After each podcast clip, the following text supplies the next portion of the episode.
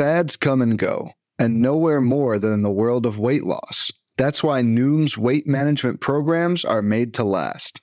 Noom uses science and personalization to help you manage your weight for the long term.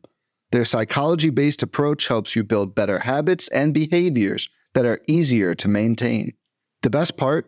You decide how Noom fits into your life, not the other way around. Sign up for your trial today at Noom.com. That's N O O M.com to sign up for your trial today.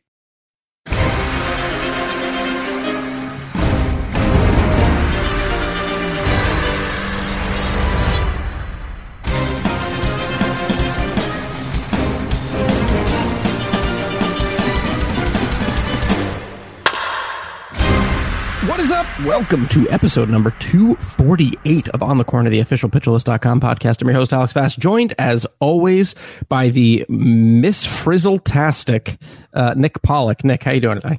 What is happening? Yes, uh, I'm going to be quoting Miss Frizzle today. Oh, yeah, Very get ready. about it. Yes, it's that Some- kind of podcast. Something tells me Hooth's going to have a timestamp for that sucker. Nick quotes Miss Frizzle. Well, yeah. What are we doing today, Fast? Well, we have actually a really special podcast that we didn't know that we were going to do until a little bit earlier today, but you know, Nick came up with the idea. I think it's a really good one. We're going to talk about 10 draft strategies really that we have going into drafts, right? So it's draft season right now. So we figured, why don't we give some insight in- as to how we approach our drafts? We're certainly in enough of them. Um, so uh, why don't we go ahead and we're going to talk about those things today? And we're pretty excited. We got, we we got a nice little list of 10 things here. Yeah, uh, we have we had our labor draft, for example, uh, last Thursday, uh, which was very stressful. Well, we broke about we eight of these 10 rules. We broke about Yes, eight of these something rules. about those. No, that was that was a lot of fun, and I I'm going through multiple right now too. Obviously, uh, TGFBI.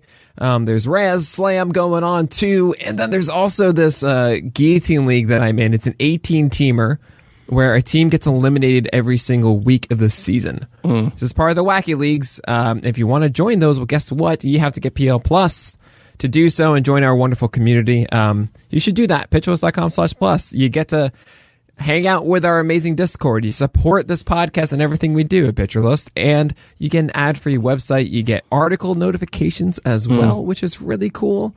Uh, there's a lot of amazing stuff. Just go to pitcherlist.com slash plus, and we hope to see you inside the Discord soon. There's your plug fast. Wasn't it well done? It was really well done. And I just wanted you. to say we have a bunch of people who are like experts at particular things, right? So obviously Mm. we have our pitching expert who is you. We have a few hitting experts like, you know, Scott Chu, Dave Sherman, um, Right. the all around Metzelar. expert, He does Metzelar, of our course. Yes, Metzelar. Um, but then we have Miles Nelson, who's truly just a guru at coming up with leagues. and like, because truly the Guillotine League is such a brilliant sort of Call of Duty esque kind of league. Uh, and I just think it's absolutely brilliant. Before we get into you know, this is a little off the cuff, but before we get into uh, uh, the top 10 draft strategy things, Yes. who are some guys this spring training so far that have that have stuck out to you? We're gonna have a podcast a little bit later about this. You also have a list coming out soon, uh, or an article coming out soon. But like, I'm like today, uh, Yusei Kikuchi sitting 96. Ooh. What? Yeah, that's, that's something else. That's really something. Yusei Kikuchi Yeah. sitting 96. Yeah. That is very and oh let me let me let me do one big umbrella caveat here. Mm. Okay. None of this means anything. These are all things to just keep an eye on, just to have in the back of your mind while you're while you're going through your draft season. We don't know, you know, it's the first start for a lot of guys.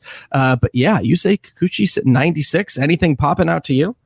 So, uh, one thing I really want to hamper on is when it comes to like watching in spring training, uh, there is a general rule that I follow that I don't think I've mentioned on this podcast yet. It's for veterans, give them time.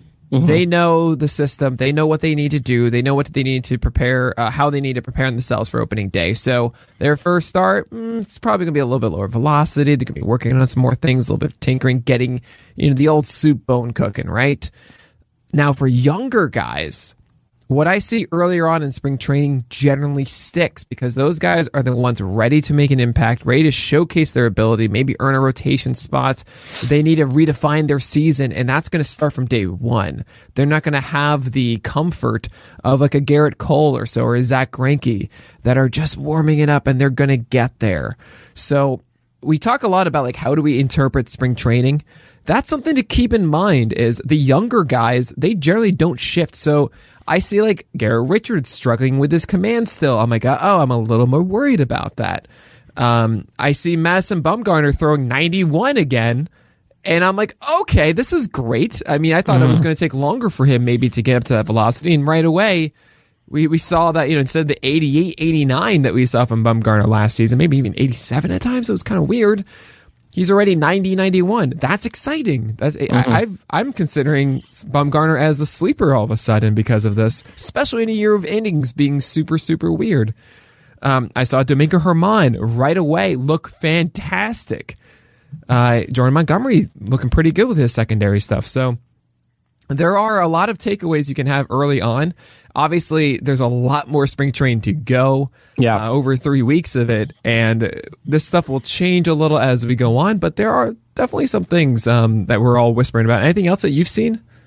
Yeah, you know, uh, I think you put it in a really good way, right? There are guys who are still fighting for jobs. So those are the ones that I think are really important. Um, right before we came on, I got to watch one inning of David Price, and that was really mm. exciting just to see the general shape and not really worried about the shape of his pitches. He was looking pretty good. Um, uh, talking about some of the younger guys, Adbert Alzolay did not look great. He still looked like the dude who's going to struggle with his command. And, you know, I, I, know he's been kind of hyped this offseason because we, we, we know the stuff is there, right? The stuff is really yeah, there. Right, right, and right. once again, I'm not looking at that start and saying, uh, okay, there's no way I'm drafting him in any leagues, even the deepest of NL only shallow leagues. That's not true. I'm just saying he was a guy we were worrying about his command. He had his first outing. His command didn't look great.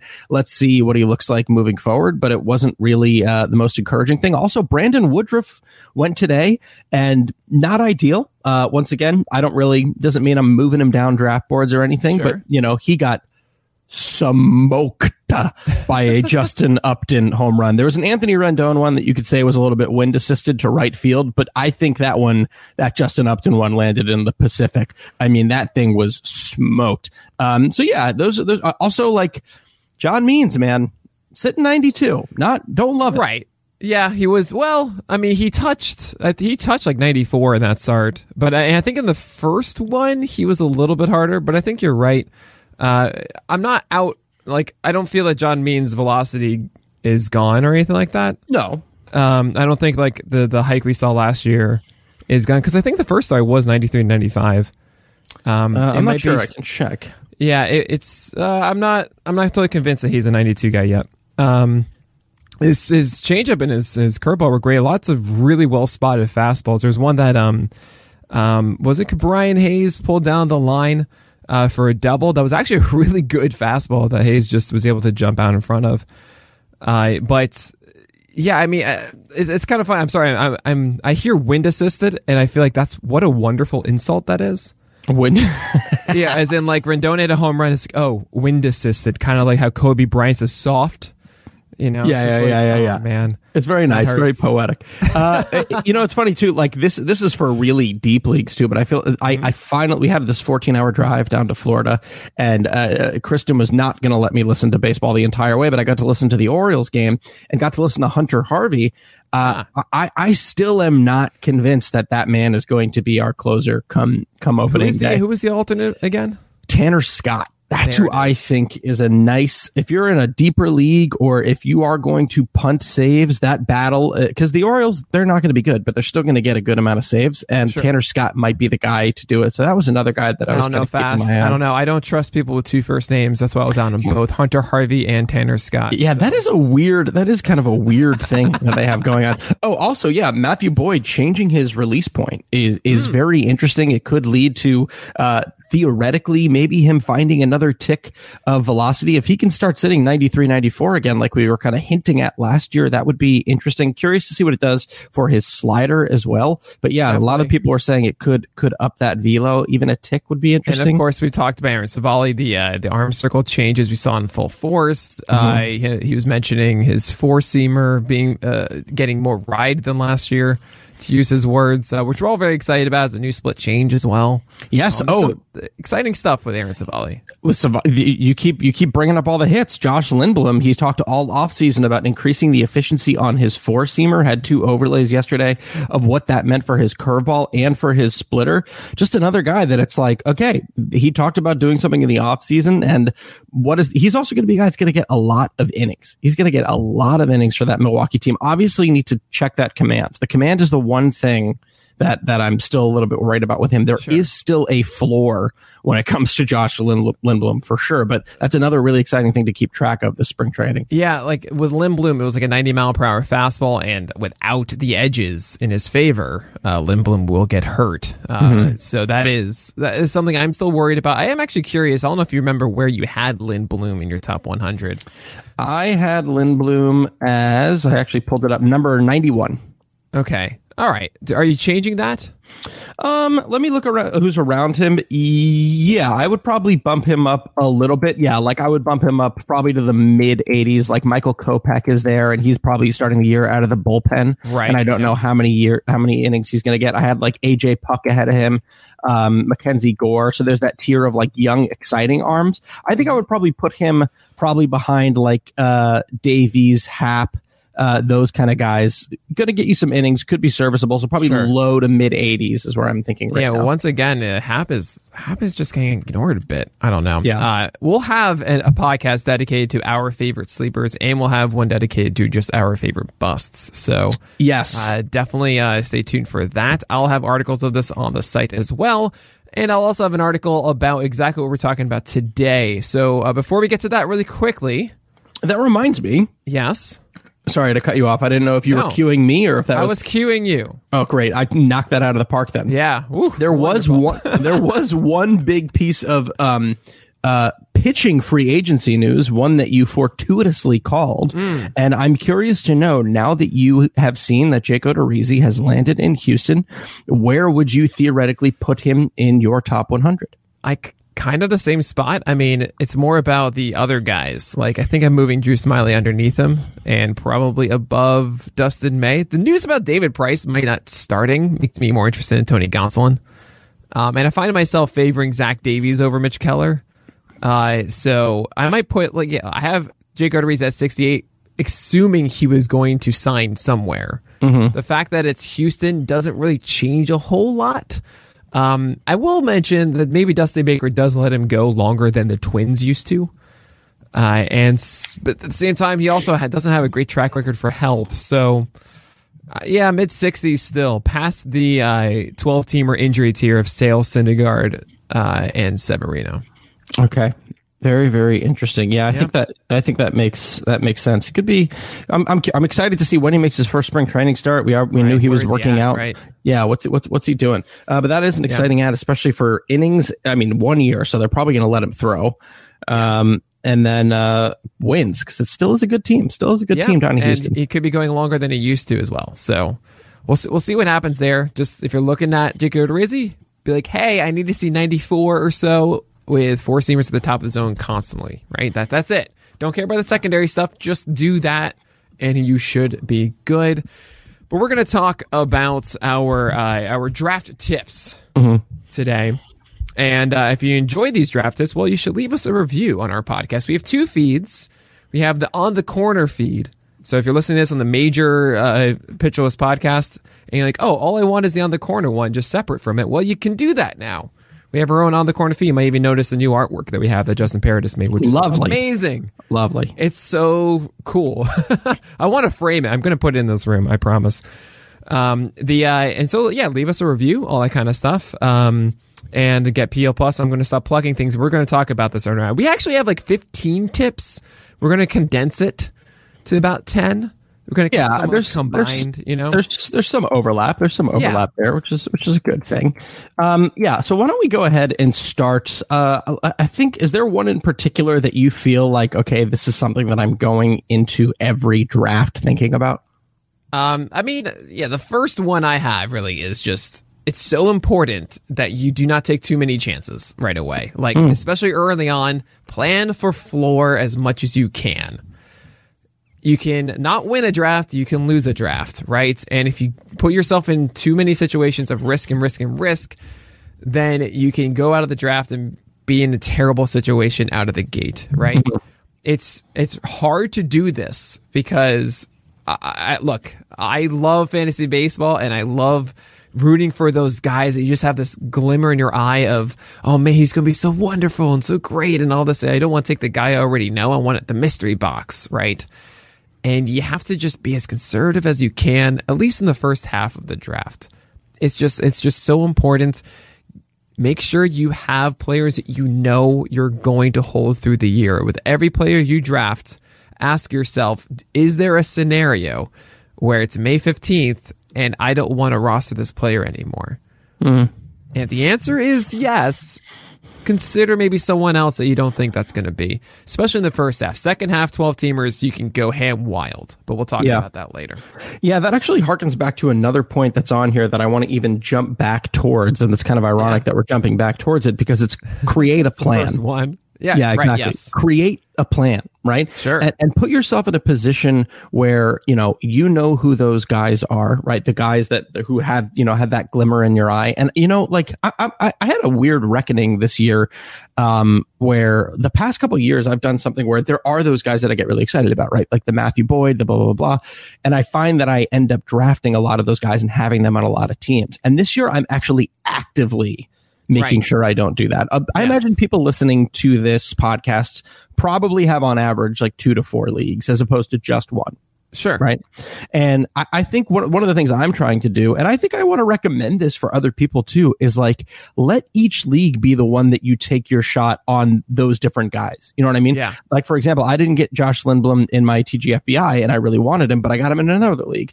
I didn't get Lance McCullers' share in any league. So in TGFBI, I was like, I'm actually going to get a Lance McCullers' share right now because this is a guy that I believe in. Spread out that wealth a little bit because if you think about it as this draft isn't just going to, help me win this league. Think about it as like, okay, well, if at the end of the year I can be competitive in two leagues, then sure. that's great. You know what so I mean? And it, yeah. So you're playing the game of hedge your bets. Yeah, hedge your bets a little bit, but also like you don't necessarily hedge your bets and also spread out the love that you have for the guys uh-huh. that you want. You know what I mean? Right it also is going to free you up a little bit because you don't necessarily have to reach then knowing that like okay i might not have to you know really reach for this guy even though i really really want him and there's other value on the board. And if i don't get him it's not the end of the world. I'll be able to get him in other drafts right. Uh, yeah when create a plan uh, for me it's you guys know the uh, the draft outline I do, mm. and that's going to come out a week from Friday. And that's going to go through every single round and generally in 12 teamers of who I'm looking for in at every single position if I'm looking for that position at that time, right? These are essentially it's a loose guideline of the uh, the draft flow of like cool around the 11th round I'm thinking okay if I need an outfielder this is kind of what I'm looking for if I'm looking mm-hmm. for a second baseman shortstop these are the options and so on and so forth uh, for example there are certain positions where I'm not going to be targeting uh, a position at that time. Yeah. Right. And you have to know that plan, know the draft, know how it's going to flow. And if you have that approach, you can essentially group a lot of guys. So if you're saying like Lance McCullers, you got him in one. Well, it's not just Lance McCullers. There's a whole grouping of guys around Lance McCullers. Cool. If it's like McCullers, then I guess it's Alcantara, or it's. I mean, for you, it would be like Greinke or something like that. I don't know exactly how close they are for you. Mm. Hendricks, I think, is right next to McCullers. Yeah, around there. And yours. I'm trying to remember your top 100. I, I have enough trouble remembering mine fast. Uh, yeah. But uh, but have that plan. Uh, that that's that's very very very important. And if you're going to have that plan, this brings us to our next point too. You can't have that plan unless you know your league. You know, every before every league that I draft in, especially when you're, you know, this is a crazy season. Some people right now are doing their home leagues. Maybe they're doing the guillotine league while they're doing the TGFBI, while they're doing the RazzSlam. You need to know the ins and outs of that format, right? It's why I always suggest for people who have legitimate home leagues, make a constitution and refresh yourself on it before you go into the draft and know what are you going to do how are you going to best prepare for this draft? What are right. pitchers like in this draft? Do you actually need to overspend on saves in this draft? Uh, yeah, I think that's just like that's such a and it sounds like almost rudimentary. Like, yeah, of course I know my format, but it's it's more than knowing your format. It means knowing what your format means for your projections, right? Definitely. definitely. Uh, it's funny you sidetracked me because you said make a constitution, and all I'm expecting after that is check for everyone who is a D and D nerd like me. But I, uh, but no, you. It's also like study your league in the draft. You know, mm. let's say you're on, you're at the tenth spot, and you're wondering, okay, what do I take now before this, this turn? Well, if you're debating between a catcher and I, make sure you look at team 11 and 12 in the draft and see if they have a catcher. If they do, don't take the catcher, take him on the turnaround. There's no way they're going to double up on that in the 13th, 14th round.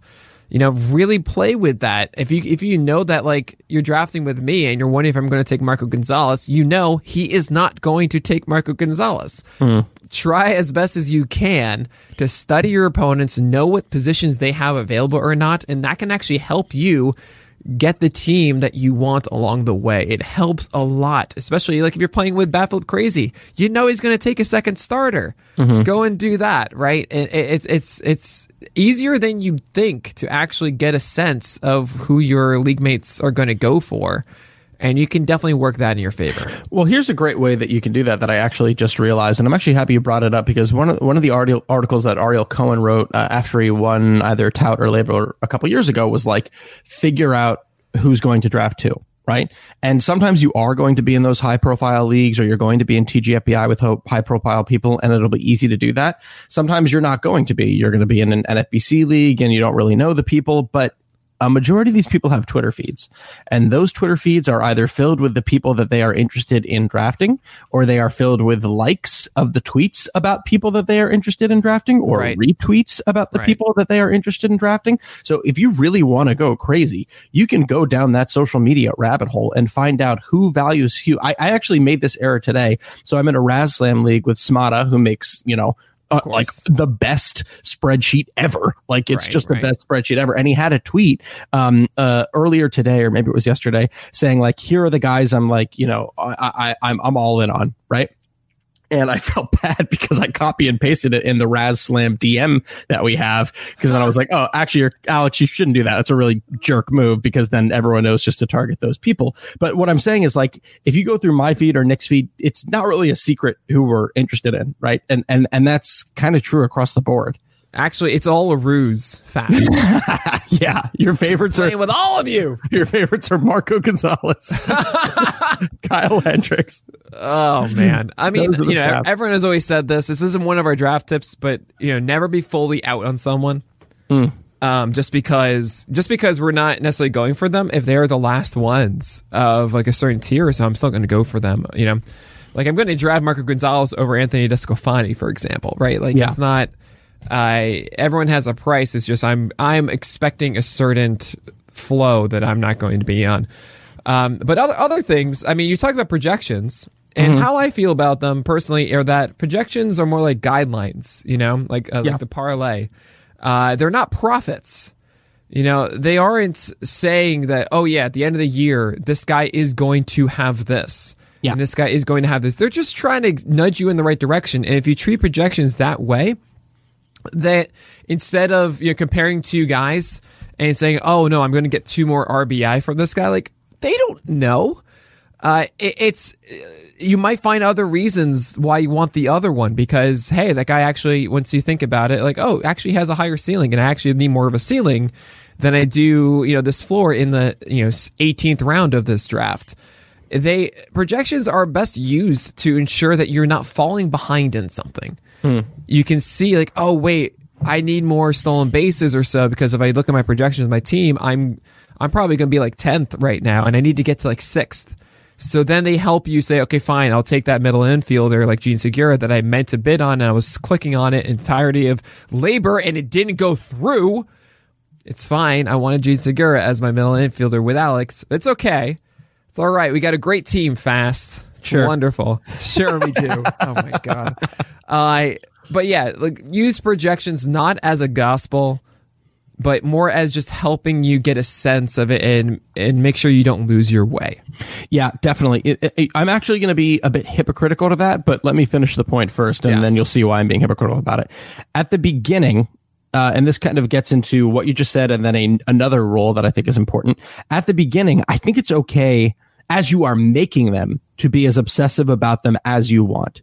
Get into the nitty gritty about them, but know, as you said, after you're done obsessing over them, that there is a certain malleability to them. You can spend oh, as long as you want on making your projections. And I think that's great. The way that I did it was combining BAT-X and ATC projections because I think that those are really accurate, bringing in Razzball playing time projections. And I got really, really obsessive about them because then I got to a point where I was able to say, okay, I've established the baseline for each of these projections now I can get a little bit looser with them. You know what I mean? Sure. Now that I'm really, really sure about where I think they're going to be, I can say, okay, it's all right if I add two or three more stolen bases or five or six more home runs or subtract a few here and there because I'm at that foundational thing. And I think that's really important. But that brings me to my next point, which I think is for me really important. I don't think it's something that you rely on as much, but you're also much busier than me. I am obsessive about draft softwares. I think mm. if you can take your projections and and uh, the one that I use personally is called RotoLab. If you can get RotoLab and put your own personal projections in there, it's really really important. And the reason that I obsess over it so much is because we are looking at so many numbers, we're looking at so many statistics, and we're quantifying guys. Or we're putting them in buckets by like, okay, here's my stolen base guy, here's my power guy, here's my average guy, here's my OBP guy, here's my saves guy, here's my ERA, my WHIP guy you cannot keep track of all of these. So if you put in your projections as accurately as possible, like you can into RotoLab, it's going to ease up so much of the stuff in your mind, right? Because it's yeah. going to say, Hey, you put in all these projections, you set up the values the way that you want it to set up. As a result, this is the guy that you can target if you're looking for stolen bases. You're actually falling a little bit behind in RBIs. Here are six guys that you can target in RB, you know, for RBI. Sure. Let we have all of this software. Let it do the work for you. You know what I mean? Right, it, right, right. It, it, it's gonna it, it's gonna be smarter. This is a, I had a reckoning about this this year. Like when I was trying to do my own projections, I was like, Derek Carter, Derek Carty, and Ariel Cohen are smarter than me. Like they're, they're, there's, there's projection systems are sure, smarter yeah. than me. You know what I mean? Yep. Like they, they know more than I know. So get over it.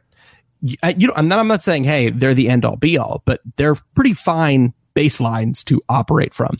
I am very vigilant about getting those into a draft software and then letting that be my guide throughout the draft. Sure. Have you guys noticed also, uh, Fast did not mention Nick's reluctant 2021 projections, which were also in there which were also they, they were they were in there. Yes, yes, they were in there as well. They were in there as well. But that um, was that was the thing too. Every between you, Razzball, Derek, and Ariel.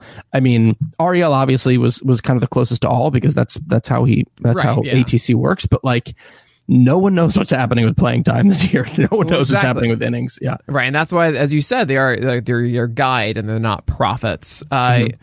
So I'm moving on to the next one. I'm going to say this is something I say a ton. And I, I, was thinking about it with PitchCon, what my presentation would be. I even, I even, you know, I may have even hinted on this uh, that it was the biggest myth in fantasy baseball, right? And that is that you're drafting a best ball league, mm-hmm. and you're mm-hmm. not.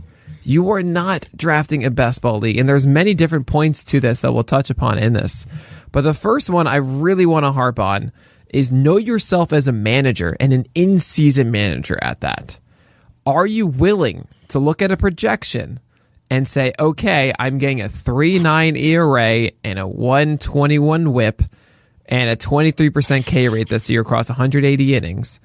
And all of a sudden it's June 1st and he has a 4 7 ERA and a 128 whip. And are you going to stick with that guy because the projection said it?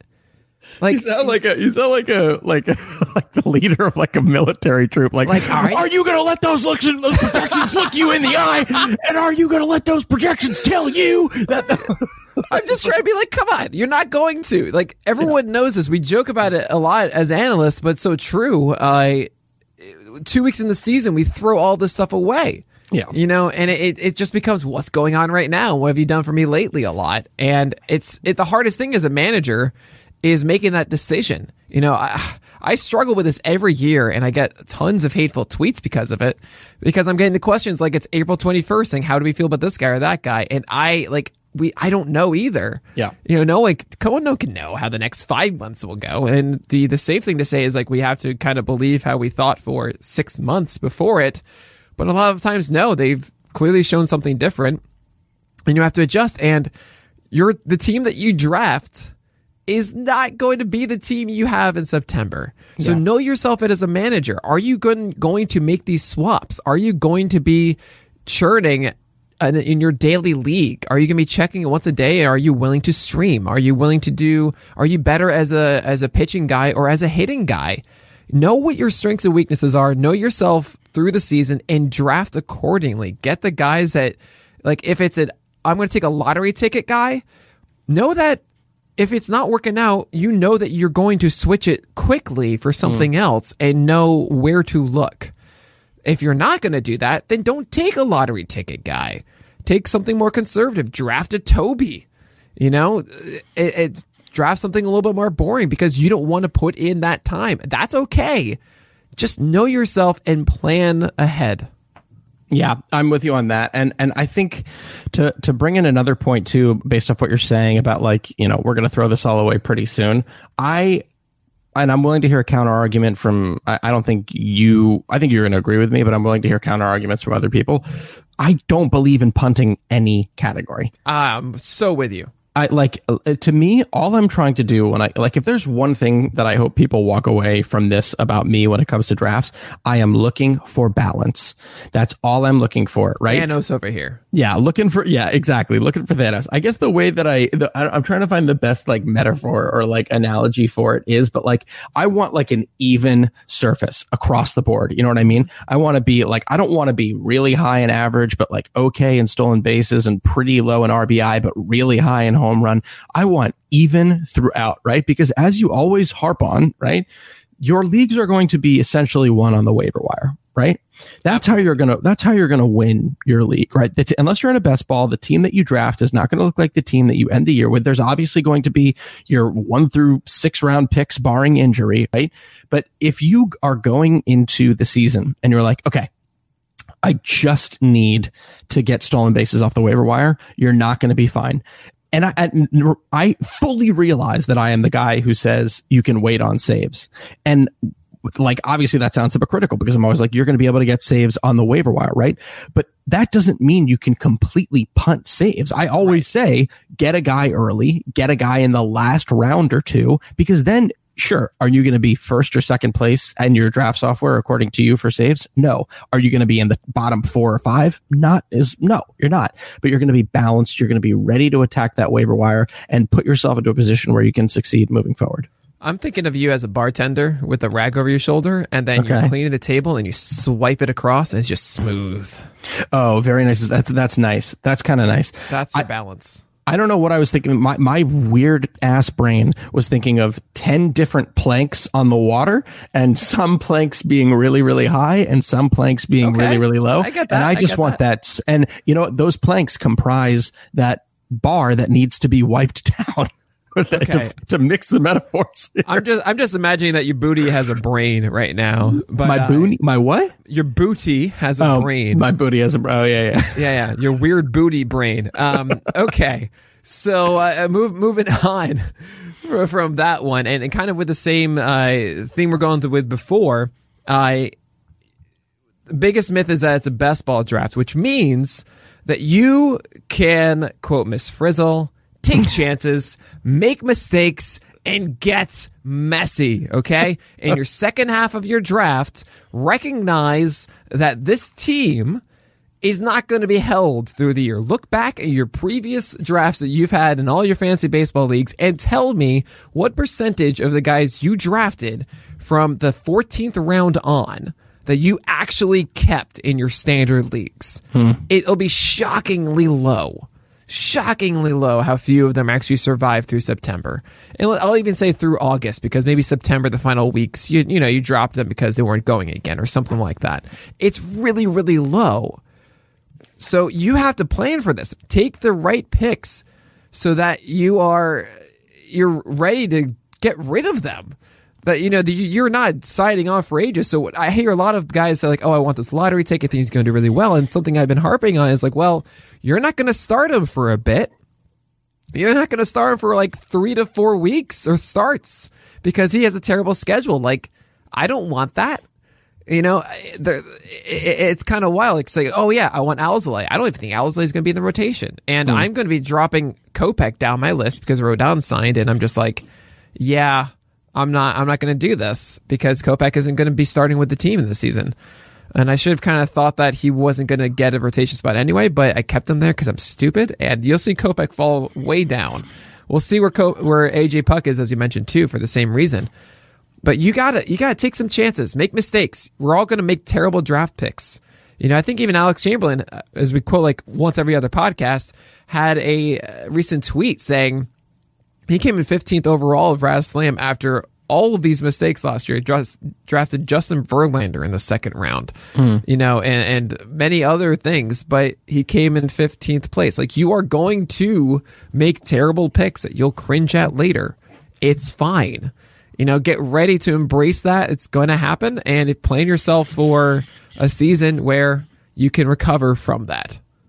Yeah, it fits into the mold of what we've been talking about, right? Like just just take the pressure off from this actual draft because a majority of the work's actually going to be done in season anyway. Yes. And I know it feels funky to say that because you do so much draft prep work, but like at the end of the day, trust that. You've done the work and now you can actually have fun with the draft and build your team. Yeah, it goes to what we were saying before with like with Lance McCullers. There's a group of like 15 guys or so, and like every stage of when I'm getting a starting pitcher.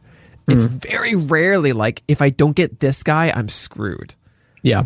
You know, yeah. It, it, especially oh man, especially past like the 35th starting pitcher. There is a swath of 40 of them or something like that it's remarkable to me. Well, I, I will say that there actually I do have a little bit of pushback there because I think that I, I agree with you on starting pitcher for sure. I don't think there's any 100% must have, but for a category like stolen bases, there is right. Sure, uh, yes. and I I bring that up because that just happened to me uh, in in TGFBI, which mm. brings me to my next point, which is throw ADP out the window. Get okay. out of here. Yeah, get out, leave. Don't watch here. Let's get out, every, leave. Everyone's right fancy eh, fancy word. Hmm. You know, defenestrate, right? Everyone everyone what? loves that as their weird word. You don't know that one? No, what is that? That's uh, to throw out the window. Like fenes, fenestra or is uh, French for window. Oh, interesting. So, uh, defenestrate. I have it's like, it's like, that. But that's the word that like everyone's like, oh yes, I know a fun word, and it's defenestrate. It's like, well, yeah, everyone. Yeah, it's like everyone's. I guess we know the name of this podcast. Yeah. De- defenestrate. No, we're not going to do that. defenestrate ADP. Uh, so, uh, t- to tie all that together, I, I was saying to myself, don't rely on, like, the way that I used to do it was like, I'd look at ADP like anyone else, like, okay, where, where can I theoretically, can I wait on this guy a little bit? Can I do this? Can I do that? If you have projections, if you're building a balanced team, and this is the right pick for you at this moment, go out and get it. And I was in a position where I didn't really need pitching. Ryan Yarbrough was still available and it was really, really late. So I was like, yeah, you know what? I'll take Ryan Yarbrough. That's not going to hurt me because I need stolen bases, but everyone ahead of me has a bunch of outfielders. You know, Victor Reyes isn't going to be that good. I've got the average, or I'm going to be able to take Victor Reyes, and he's going to help me. Bam, he's going to bring back my stolen bases.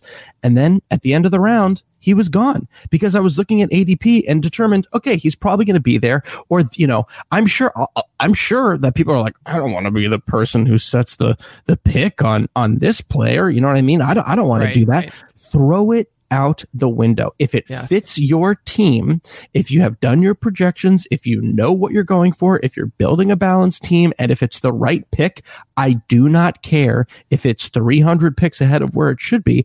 That's not going to be the case, but you're okay to take that pick.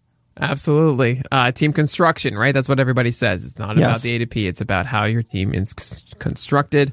Um, another here is I have written down start ahead, stay ahead. Mm. And it mm. goes back to that same thing I've been I've been saying about plan the back half of your draft for the first not even like two months. I'm talking like the first two weeks. Mm. The first two weeks of the season. How many times have you done this? Literally, I, I know I have. is where I've made I've had a draft and then I swap out like my last three picks for guys on the wire. Yeah. You know, before the season even starts. Yeah, yeah, yeah. Everyone has done this. How many times have you done? Oh, seriously, like, know, think about like this every every single year. I mean, I even did it once. I think it was before Aaron Judge's rookie year when I had drafted Judge, and I was like, ah, I need this other guy, and I dropped Judge the day before opening day. But that's mm. not the point of this. Brutal. The point is, I, I've been harping it a lot. Uh, Alec Mills and Zach Davies are flying up my draft boards because yes, I'm starting them for both of the first two starts against the Pittsburgh Pirates, and it goes against like as even though you're saying Kikuchi is throwing 96, which is very exciting. I don't know if I want to start him with his tough schedule early on and it, it's it's a question of I, I would rather take the chance and be conservative and be ahead early on because I guarantee you, and I, I will put out this article too, is I will show you how many players helped your starting rotation in 2019 that were drafted after pick 300, essentially in your 12 team, which was to go to pick 276. These were undrafted, and they're not even including those that were dropped at certain points in the season that mm-hmm. were drafted inside your normal draft.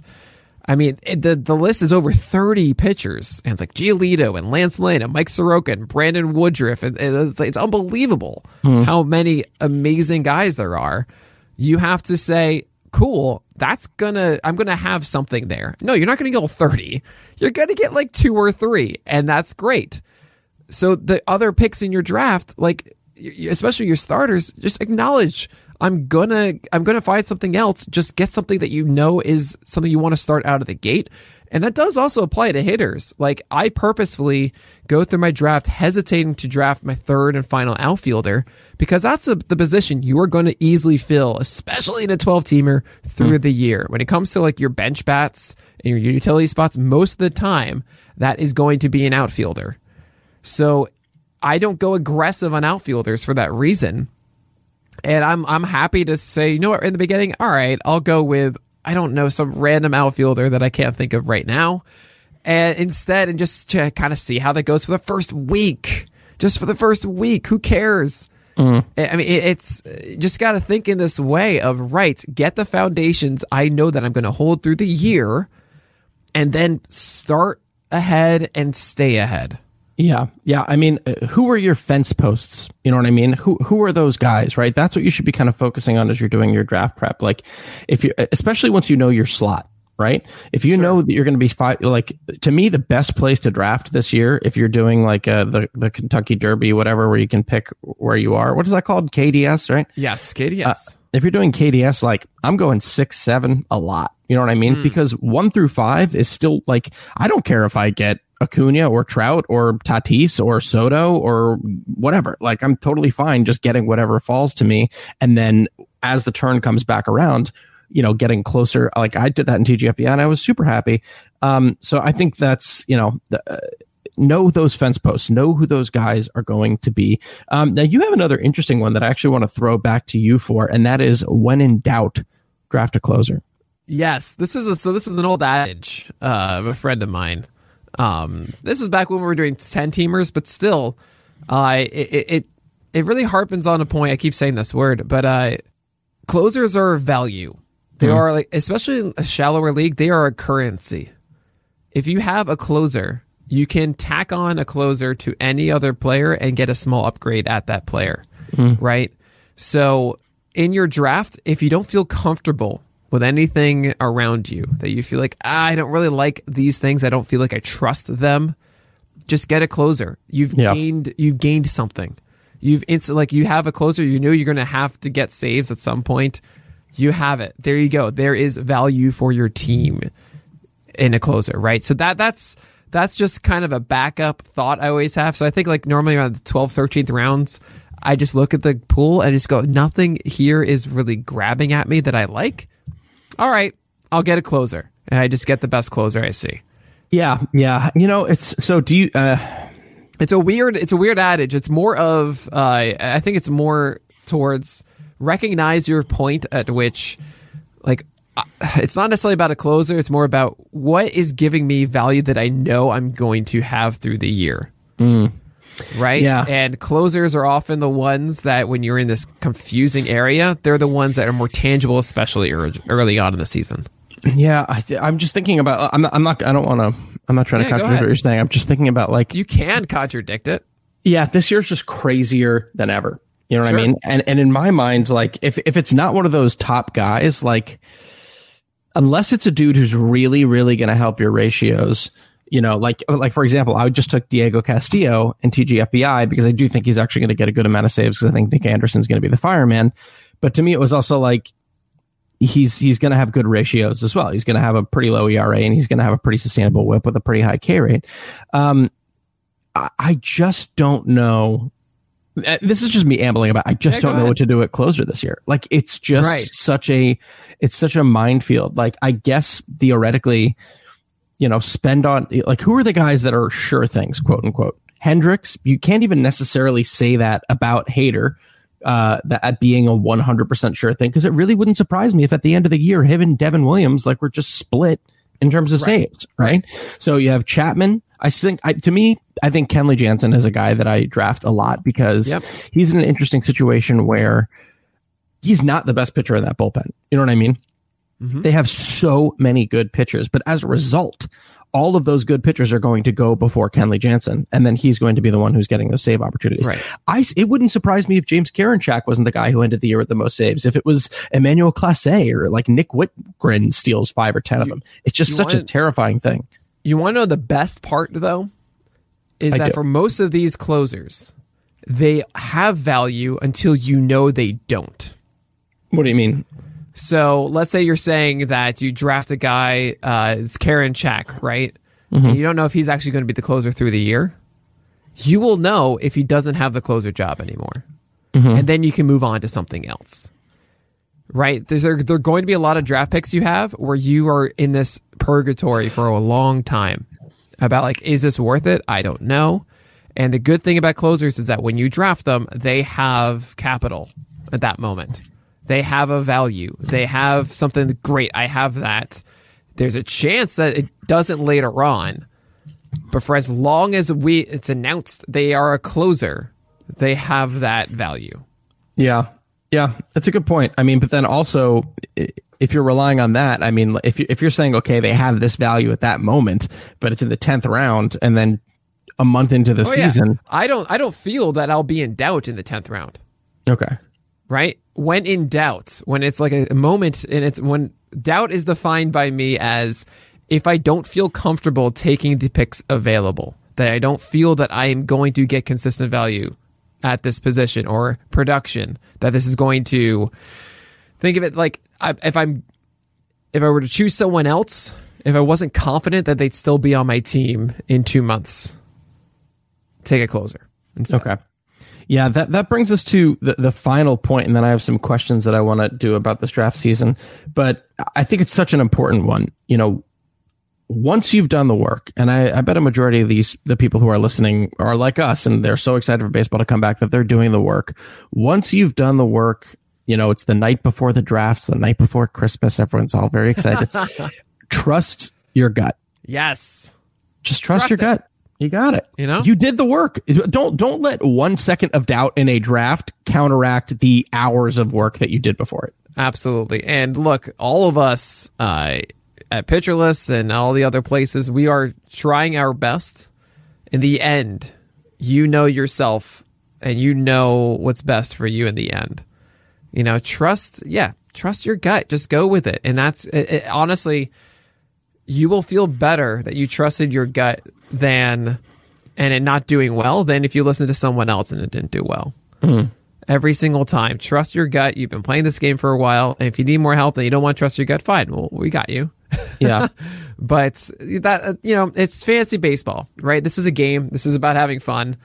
Trust your gut. If you feel like someone's going to break out, there's no better feeling in this than, you know what? I feel like, I'm telling you fast, this is the year. This is the, the year that Dean Kremer is gonna is gonna break out, right? Mm-hmm. and he does. That is the best. But you know, some other guy. I was even looking back at my previous list, and like everyone forgot other picks that I'd made that were did not pan out. yeah. You know, those feel bad, but that's not the fun. Yeah. Like that. That doesn't feel as bad as it feels good to to trust your gut and it pans out, right? Oh So- so God, trust there's no gut, better guys. feeling. Trust your gut. Well, I'm just saying like the weights of each. You know, it's not the negative is a lower net than the uh than the positive high, right? Okay, sure. So what are your, you know, what's your Absolute values. What's, what's your if we're in a courtroom? yeah, seriously, you're really throwing a lot of math terms and big words this podcast. Um, what's your takeaway? What's your big, you know, what's your Your TLDR. What's your in summation on this podcast about drafting? Have fun. All right. Boo. yes. No, I'm serious. Like, take chances. It's all right. You're going to not make it. You know, no one really ever has a perfect draft. I, uh, you know, obviously do your homework. There are things that you can do. You can plan it out. You can realize, right, not a best ball. I'm going to be doing this. I'm going to be doing that. You can make those adjustments in the season. Uh, play conservatively in the first half. Take risks in the second half. Uh, and and plan for early uh, early success while also early changes. Mm. That those are my biggest biggest overall tips. Yeah, I'm with you on that. For for those who are, you know, very uh, anxious and and over prepare, there are softwares that will help you immensely. I cannot yes. recommend Rotolab enough. You do not need to carry this burden alone by yourself. You don't need to be making, you know, a billion notes uh, in a note app about, okay, this guy's a sleeper and that guy. Uh, like the best part about this software, if there's someone I think is a sleeper, I hit the number nine and they're in bold and that's it. And then I can go about my day, you turkey. uh, so uh, just take all the preparation that you're doing and put it into a draft software. It will help everything and balance, balance, balance, balance, balance. Get yourself to a, don't worry about winning the draft. Okay. Nobody cares who won the draft. They right. might at the end of the day, but guess what? No one at the end of the year when they're handing out trophies is saying, man, remember that guy really, he won the draft. You know, like no one cares about that. Get that balance team. Put your, all, don't worry about winning. Worry about getting yourself to a position where you can succeed from the waiver wire. That's what you where you really want to be at in my mind. So one, uh, one quick question I have for you. What is the most difficult category to draft? Saves. Saves? Oh yeah. Easily. Yeah. You know, yeah. I mean, you, you say it best. Like you gotta, you have to prepare for, you know, for the season ahead. And I don't like overspending on it. Yeah. You, you can get kind of cute and get like, all right, cool, I'm going to get two in rounds eight and nine or so and be done. But then you don't even know that. You know, the whole 19, 2019 of Treinen and Edwin Diaz just wrecked us. So uh, I believe that was 2000. Maybe actually it was last year. No. oh, oh my God. Yeah. Yeah. I think it might have even been last year. Uh, so it, no, it was two years ago. I think you're right. You're okay. Right. You yeah. never know. You never yeah. know with these things. I think for me, it's it's stolen bases with the caveat that like if you mess it up, you're done.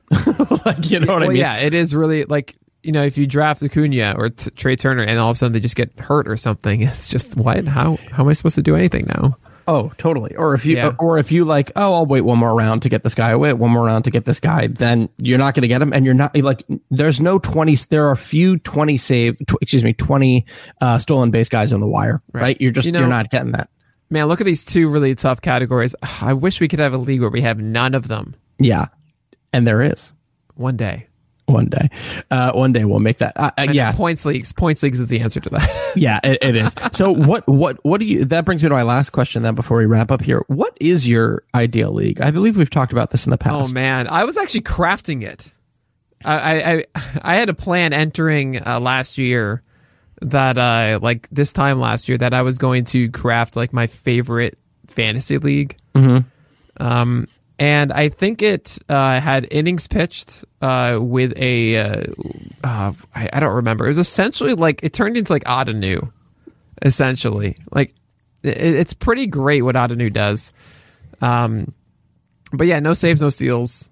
Uh, without a doubt, I do enjoy categories based though, as opposed to straight points. But I yeah. think you can do some good evenings. I, I, really like leagues that enforce innings as a category. Mm because essentially, look, yeah, should be no surprise. I want to be incentivized to throw more pitchers that have effective starts. Sure.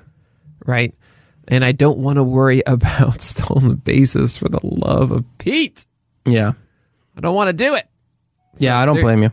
Yeah, but I mean, I would say 12 teamers is a nice balance. Uh, I have been warming up a little more to the 15, 15 teamer, but I'm still a 12 teamer boy. Just a deeper one, five outfielder, middle infield, corner infield. That's fine with me. Yeah, I can get behind that. I think I I love a good save hold because I think it just uh, mm. takes the pressure off and it opens up things a little bit more. Um, yeah, solds. Yes, the Solds. Love that. Uh, I do like what Tout did with the saves hold innings pitched in OBP. I think that's really, really, yeah. really nice. Um, I love a good points league. I think there is nothing more difficult than getting the points right in a points league. Like it's just an impossible task. And to be honest, I don't think it can actually be done correctly. Like to find the right balance of yeah. how many points is a win? How many points is a quality start? How many points right. is an earn run? Like it, it there, there, if you have found the perfect balance, like please send it my way because, um, all you do is actually, uh, you get rid of all of those things because those aren't, don't matter. Uh, mm-hmm. I think, I don't know. It essentially tries to make FIP for pitchers as their points. Yeah, that's cool. Interesting. Yeah that is that is pretty cool. I dig that. Uh, but yeah, I I think th- those are those are my ideal. But yeah, I mean, I hope that that podcast was helpful. I mean, even talking about it, I didn't realize how how much pent up stuff I had to talk about all the drafts that, that that we'd been doing. But I hope that was helpful for you guys. Obviously if you have questions, you can reach out to us on Twitter at Pitcherlist or at AlexFast8. Or if you're a PL Plus member, you know you can talk to us anytime. Or if you're not, what are you waiting for, you dingus? You can ask us mm. these questions whenever you want. We don't sleep. We plug into a machine and we keep our eyes open all night. Um, so fast, fast avoids us, but you know you can hang out with me and the rest of us. Yeah, that's true. I'm, I'm not questions and stuff. Yeah, I answer every DM and every question, but I'm not absolutely. Yeah, yeah, yeah. But yeah. yeah, we will we will actually be doing some fun stuff with the Discord this year. We'll actually have some watch parties, all that kind of stuff as well. Uh, but uh, and Plaid is just the best place to be Monday through Thursday night. It's it's it's wild. Pitch West after it's dark at 9 p.m.